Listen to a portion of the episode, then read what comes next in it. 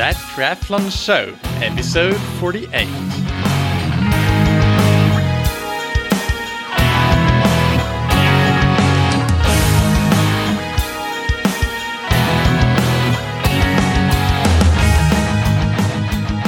Hey, what's up, everybody? Welcome back to That Triathlon Show, the podcast presented by scientifictriathlon.com.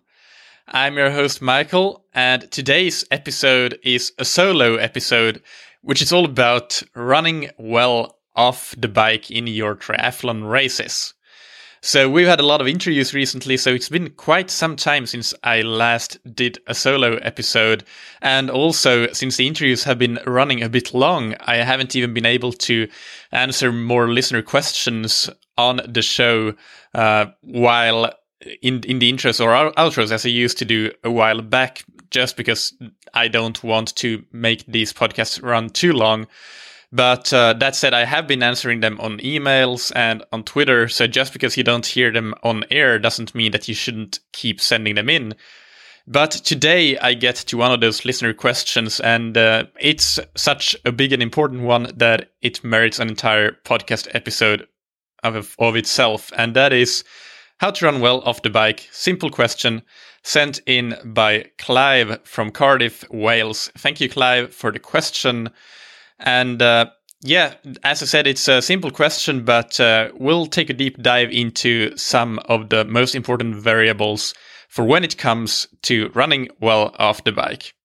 And I thought that it would be great to start off by just very, very quickly bulleting out the uh, main points that I will make, and then we'll dive into each one of them in more detail. So, the cliff notes, if you want, for this episode is first, practice. You need to practice running off the bike a lot.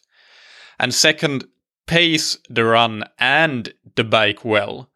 There's a very true saying, in my opinion, that goes bike for show and run for dough. And uh, that's often the way it is in triathlon especially in for age groupers many go too hard on the bike but also for the pros especially if you look at the ironman world championships that that's definitely a case of most pros bike for show and run for dough. Uh, or i should say they do they do it wrong. They don't adhere to that to that saying. They they go too hard on the bike and then suffer on the run and uh, miss out on the dough. Second no third sorry is uh, a biomechanical tip. I don't want to go into too many of those because it has been proven time and time again that running biomechanics is pretty individual. But one thing that has been shown is that when running off the bike, a lot of people lean forward too much at the waist and this hurts their biomechanics. So don't lean forward, run upright, run tall, as I like to say. And the fourth point is energy and hydration on the bike, also on the run. But uh, if you get to the run depleted on energy and, and hydration, then then you're in trouble, especially in longer races. So make sure you get on top of that. And finally, the fifth point is to get strong on the bike. That will help your running off the bike as well. All right. So uh, first, just a brief background. What happens really when you when you run off the bike? Why do you go well not as fast as you'd like to in these triathlon runs compared to your open runs, open 10Ks, half marathons, marathons.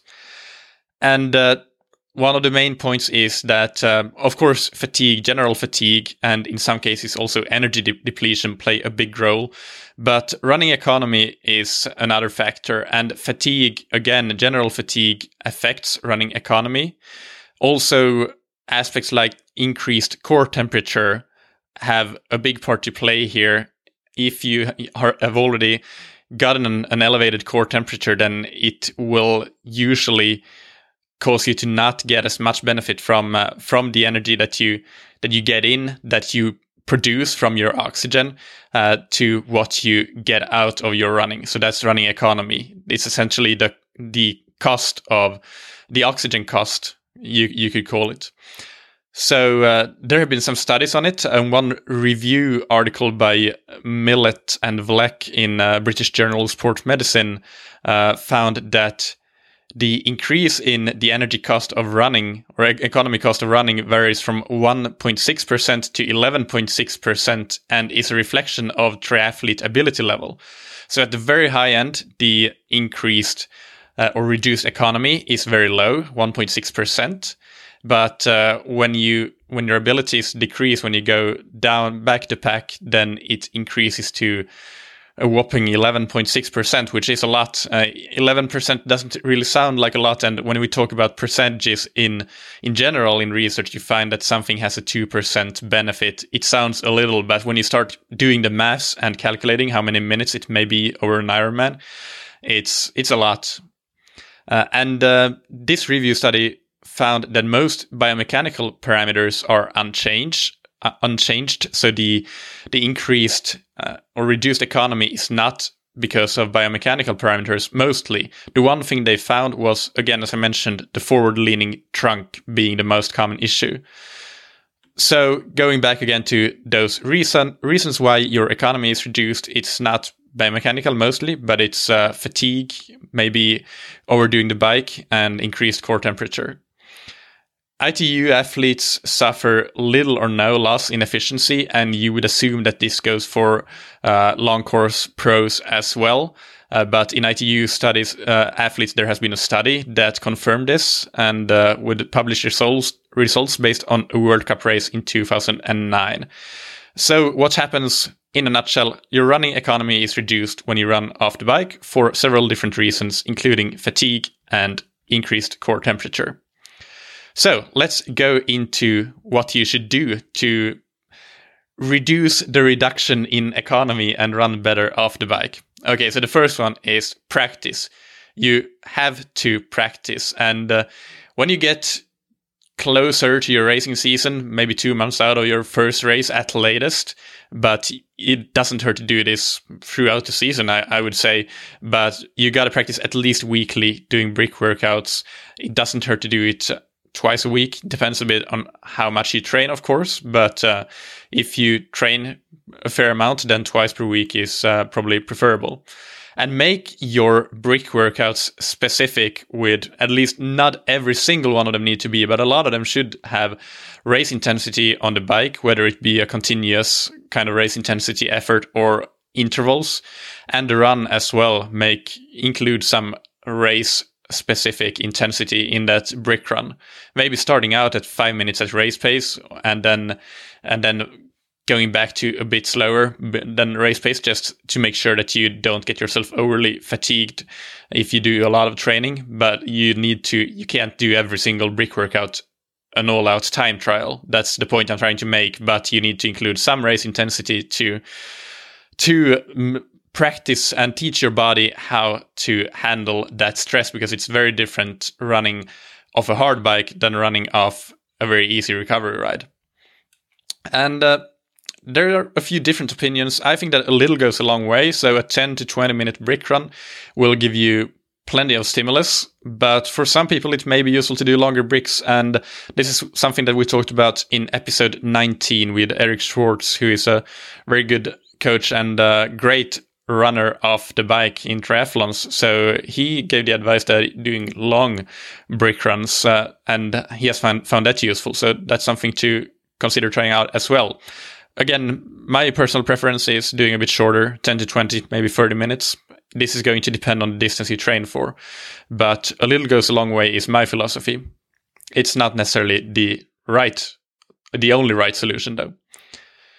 Okay, point number two pacing. You should know what you can realistically sustain for the run and have a plan for how to how to really make sure make sure that you don't run too fast at the start and uh, and then fade away and maybe even uh, have to start walking, especially if it's a long long course race. That there will be a long day out and you lose a lot of time. And there are studies, two studies in triathlon that have shown that negative splits in run in the run portion of the triathlon produce faster performances in uh, both elite triathletes and in well-trained amateurs. And these studies, all the studies that I mentioned, will be linked up in the show notes if I can remember. If not, then uh, send me an email and I'll uh, dig them out for you. I noticed when going through some of my old show notes that I have mentioned in some cases that I'll include include links, and I've forgotten some of those links, but I'll do my best to uh, put remember all of these these um, references that I mentioned and include them. Uh, yeah, so those two studies, both of them found that uh, that negative splits in the run portion produce faster performances. So that's something that everybody should shoot for. And even though those studies have been done with uh, really well trained, from well trained and above triathletes, I think it's especially important for beginners. I know myself that I could, even though I I'm pretty good at negative splitting or doing very doing very even splits. Uh, I know that I could for the Olympic distance, which is my uh, my specialty, my favorite distance, uh, I could do a positive split and still run well, just hanging in there for the last 5k and not lose too much time. Maybe, but but I think so. I think for beginners, it's especially important to to aim for negative split because beginners don't necessarily have the same perception of pace and may do too much of a positive split if that happens and then really, really slow down on the second half. And of course, fitness plays a role here as well. If you fade, you really fade, or even if you bonk. So start conservatively. And if at an appropriate point into your race you feel that you have it in you to push it, then just go for it. But uh, you will feel this, and having trained for it really helps you helps you know when the right time is to push it.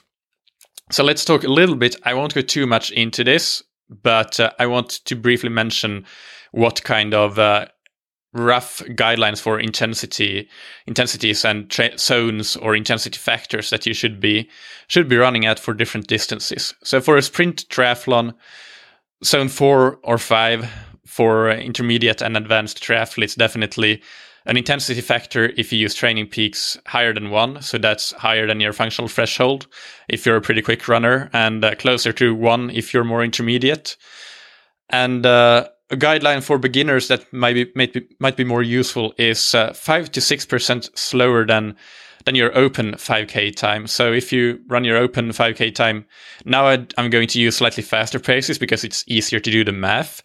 But if your open 5k time is 20 minutes, then 21 minutes would be a 5% difference. And that would be what you could aim for for your triathlon 5K. Uh, but again, for less fit athletes, the differences might be a bit bigger. So maybe, maybe seven or 8% or something. But the point being that you shouldn't let the differential become too big because that means that you're either severely undertrained or you have gone too hard on the bike. For an Olympic distance, depending on your ability level, again, high zone three to zone four. So a good advice piece of advice here would be to start in high zone three, and uh, then. But if if you're really good, really a quick runner, then you can go right up to around threshold. So an intensity factor of around one, 100% of your threshold. And again, I think that the 5 to 6% slower than your open 10K holds true here if you're relatively well trained. So this means that if you're a 40 minute open 10K runner, then 42 minutes would be a good time to shoot for in your triathlon 10K with good training. So uh, to give an example of pacing here, and I'll for the for my American uh, listeners, I have actually made ca- calculations here in uh, in mile pace as well for once. So if you're running at a seven minute mile pace, then you should add for this five percent difference, twenty one seconds per mile. And for in kilometer pace, these are not exact equivalent. I just took random random paces. But if you're running a four thirty kilometer pace, then add thirteen seconds per kilometer. All right, moving on to a 70.3 or half distance triathlon. So for intermediate triathletes to advanced triathletes, mid to high zone three, an intensity factor of around uh, 0.9. If you're really advanced, then going even higher to towards approaching 0.95, 95%. For beginners, decrease this slightly, maybe to 85% or 80, 87, 88%. And again, really important here to consider doing a negative split. Start conservatively, especially for those beginners. But I think that 90% of your functional threshold, an intensity factor of 0.9 is a great starting point for most. And in terms of percent percentage differences compared to open half marathons, a 6 to 10% uh, differential would be a good guideline. So, an example here would be if you run a 1 hour 40 minute open half marathon, then you would, with an 8% differential, for example, run a 148 uh, half marathon in your 70.3 race. Finally, for Ironman pacing, beginners should definitely limit it to zone 2 or even zone 1. Maybe insert regular walking breaks of 30 seconds or so every 5 minutes. It that could be a good option. And uh, for quite a long ways into it, until you really feel certain, then you might be able to increase your pace a bit if you want to. But the point being here, start conservative and then reevaluate maybe at the halfway point or even later. Remember that a marathon really starts at 30k. That's something that I learned from many years in marathon running. And for advanced athletes, then zone three um, is probably possible to to hold, but uh, at the lower end towards your aerobic threshold. Intensity factor guidelines 75 to 80 percent, and uh, again, for percentage guidelines, my personal opinion would be to say a 15% differential for the average age grouper. I know that in Triathletes Training Bible by Joe Friel, he has a guideline of 20%. I personally think that seems a bit high, and also looking at some uh, data from from races and from just forum discussions on Slowtwitch, for example, that 20% seems high. That to me seems to indicate that you have overcooked it on the bike that would, for example, mean that if you run a 330 open marathon, you would add 42 minutes to that, so a 412 full uh, Ironman marathon. And uh, yeah, it might be maybe for the beginners, the 20% is realistic, but if you're an intermediate triathlete and, and have been training decently for for your Ironman race, I would say that 15% is better to shoot for. And for the pro pros, if you consider them few of them have actually run open marathons, so it's difficult to find any data on this. But my estimate is that the differential between their open and Ironman marathons is probably around 15 minutes or even closer to 10 minutes for some. So even for 15 minutes for a 245 Ironman marathon, that is still below 10%, around 9%. And if you get closer to that 10 minute differential, you would get to maybe 7% or so. So that's it for pacing pace conservatively with a negative, not necessarily conservatively, but aim for a negative split. If you're a beginner, yes, pace conservatively, in my opinion. Negative splits is good for everybody. And for these uh, zone guidelines, intensity factor guidelines, I will have links in the show notes, or we will mention these in the show notes. And I also have a great table that I link to uh, that has specific time times to shoot for depending on open and uh, open half marathons and marathons and what that could translate to in terms of your half distance and full distance uh, run splits. Okay, moving on to the next point running form when running off the bike. And again, as I mentioned, it has been proven many times over by research that you can't really improve your running economy or your run pace by doing too many active interventions to change your running form. That's not to say that you shouldn't work on running form, but uh, it's always you always want to be careful with dishing out advice on running form. So there's one main point here that I want to bring across when it comes to running off the bike, and that is that many, including myself in some cases, when you run off the bike, you lean forward too much at the waist. And I think one thing that I do regularly, very regularly, is I try to run past a place where I have big windows so I can look at my profile mirror image in those windows when I'm running just after coming off the bike. And that will tell me whether I'm leaning leaning forward, which I shouldn't, or if I'm running upright and running tall. As I that is my mantra, run tall. And you can use run upright. That you can also try to yeah, I, I, would say that run tall. If you run tall, run upright. If you if you stick to those mantras, then you will do well. But try to run past windows and look at your prof- your mirror image uh, from a profile view in those images to see whether you are leaning forward because you don't really know it if you are. You think that you're running normally, but just because of having biked before and being being in the biking position, maybe in your aero bars if you're in a tri bike, that makes it difficult to run upright as you should after when running off the bike. And then another point on form is just relax. Stay relaxed. Don't tense up.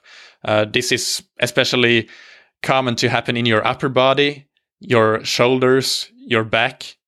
Try to relax. Maybe shake out your hands. Let them hang off your side for a bit and shake them out. That will bring some relaxation back into your upper body. And finally, for form cadence. For some, I won't take a stand here on cycling cadences, although I'll talk about them in a bit. I think that whatever works for you, and uh, as long as you practice your race cadence and your running cadence, you're good. But for the run cadences, what happens when you have too low a cadence is that you tend to overstride and become very inefficient. So I find at least that in my triathlon 10Ks compared to my open 10Ks, my cadence is probably even higher in triathlon because my my hips are a bit tight after biking, so I can't do as as long long strides as I usually can do, even though I don't overstride. But when running fast, you need to have long strides as well. So I compensate by slightly increasing my cadence and really running like a Duracell machine. If you know what I mean, if you've seen those commercials. Uh, but so I just looked at my data from my races from uh, from this year and last year, and these are from both sprint and Olympic distance races. And this year, I have been running at cadences 190, 192, 192. And last year, it was 190, 188, and 190. So for my key races, I didn't look at all of my races. But uh, so that is a, that is a fast cadence. That, that's a very fast cadence, and and that's something that I think that you should be cognizant of, especially when running out of T2 to try to keep that cadence up. But that means whatever is, is high for you, relatively speaking, you can't just go straight from 170 to 190 if you're accustomed to running 170. But having that mindset of running at a slightly higher than normal cadence, I think will help your running form and running more efficiently. So the next point on the list for running well off the bike is the bike leg. And there are several things that come into play here. Pacing. Bike for show and run for dough, as I mentioned. You you can do a really good bike split, but then if you fall fall off the pace on the run and really fade and have a poor final time, what's the point of that great bike split? A triathlon is swim bike run. It's not have a great swim split and have a bike great bike split and then just fade to a poor run performance. It's your final time that is a triathlon, and you can't look at these elements in isolation. You need to consider all of them, and if you bike so hard that you have a poor run, then I think that your triathlon performance has been poor as well. If you if you look at it from a kind of a critical point of view, but but but when you want to have a good performance, you need to have a good run performance as well, and that means that you can't just overcook yourself on the bike.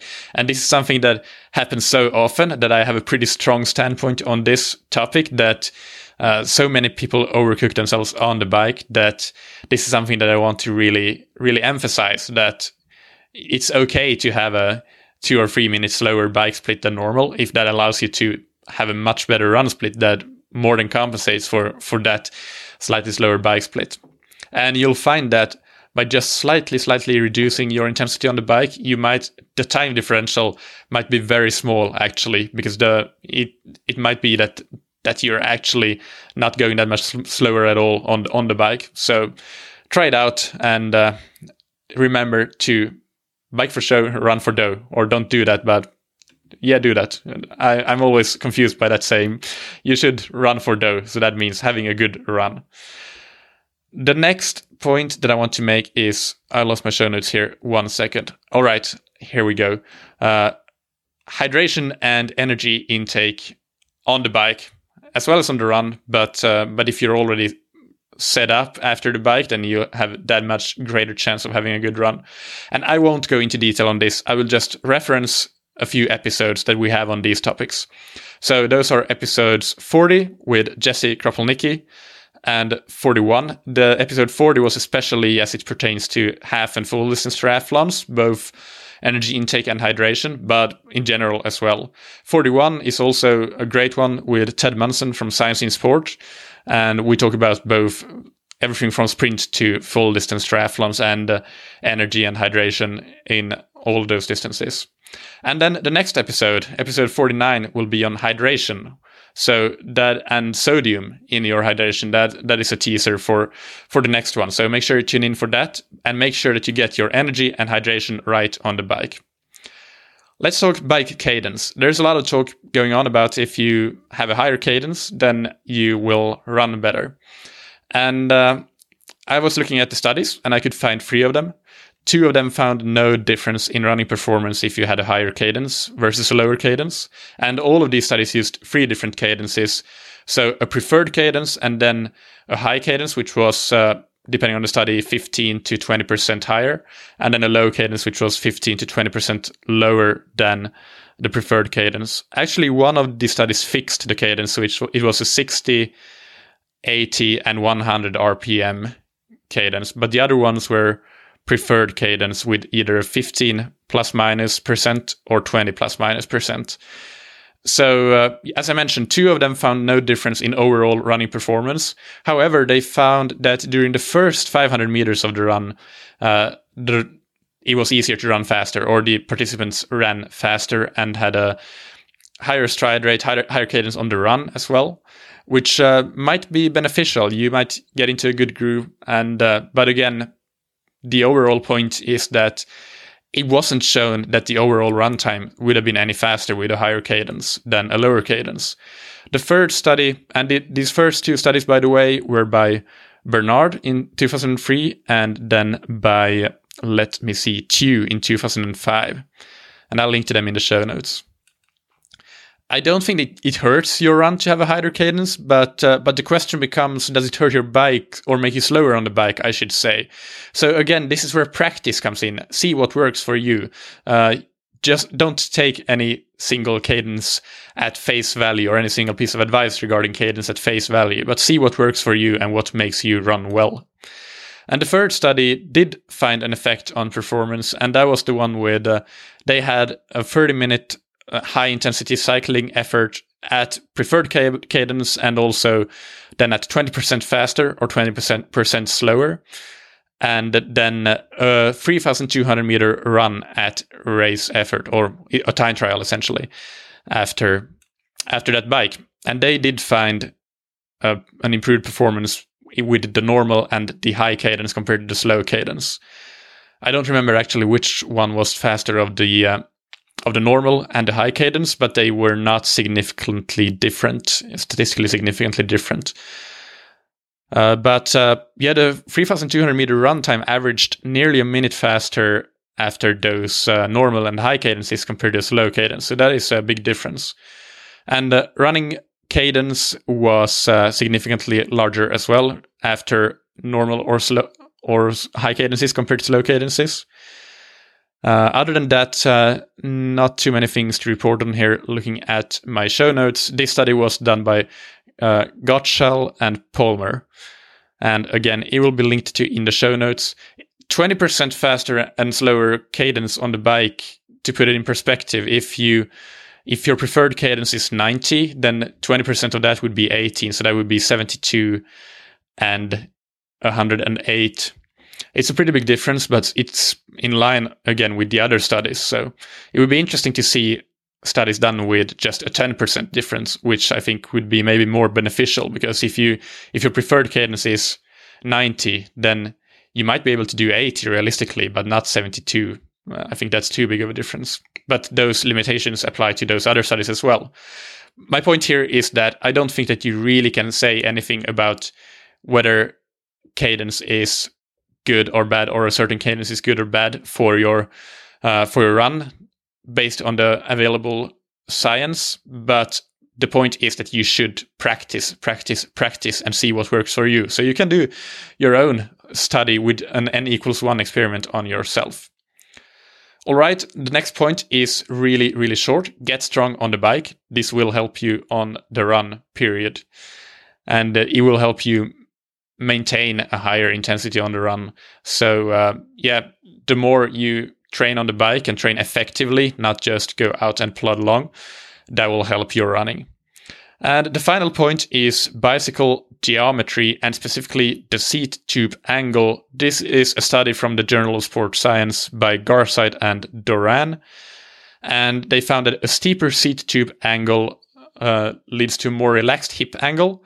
So they tried two different uh, angles for the seat tube 73 degrees and 81 degrees.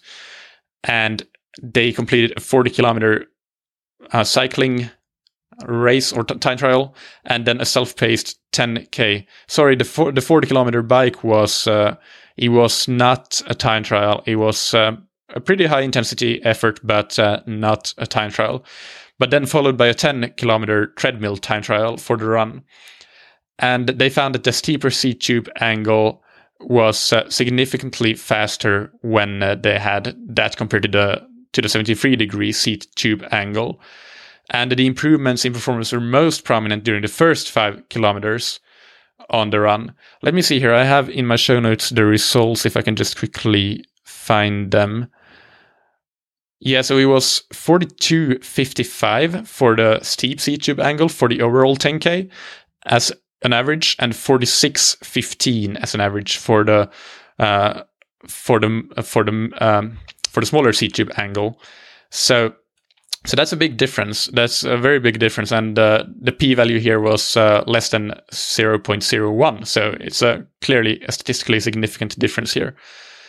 And, uh, but then again, in the second half of the race, the differences were much smaller and not statistically significant. The most of the difference came in the first half of that time trial.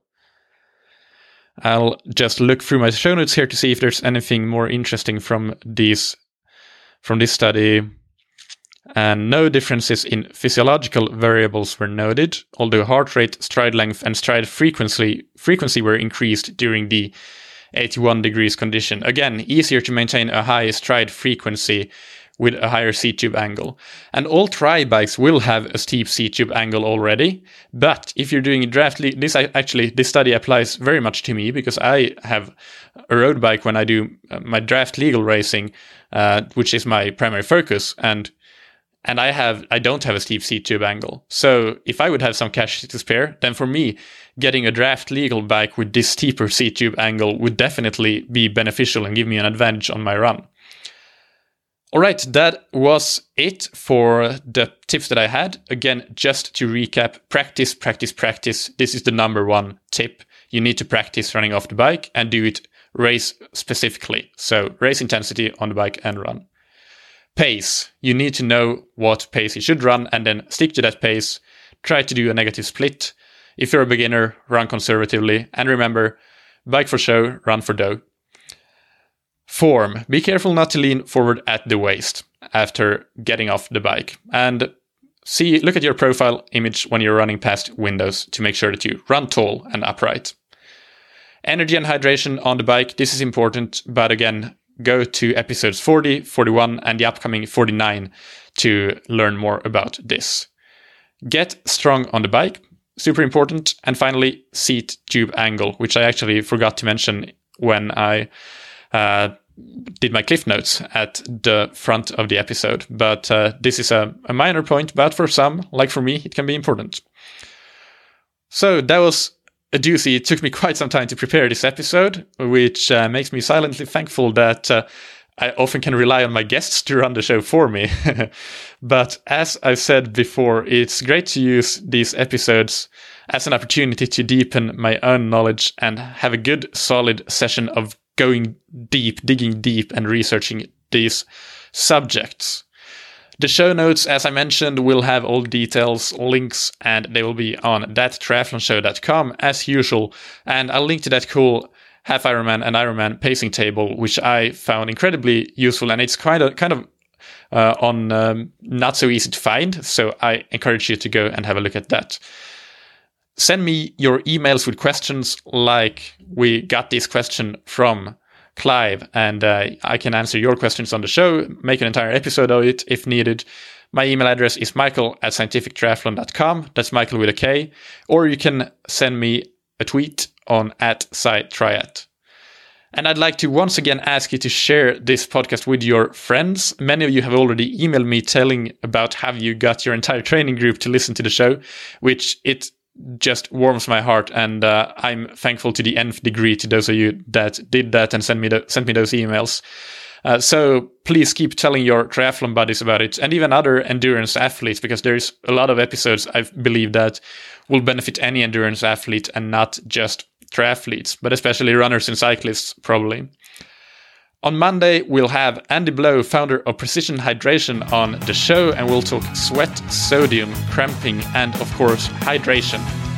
Until then, bike for show and run for dough. And as always, keep training smart and keep loving triathlon.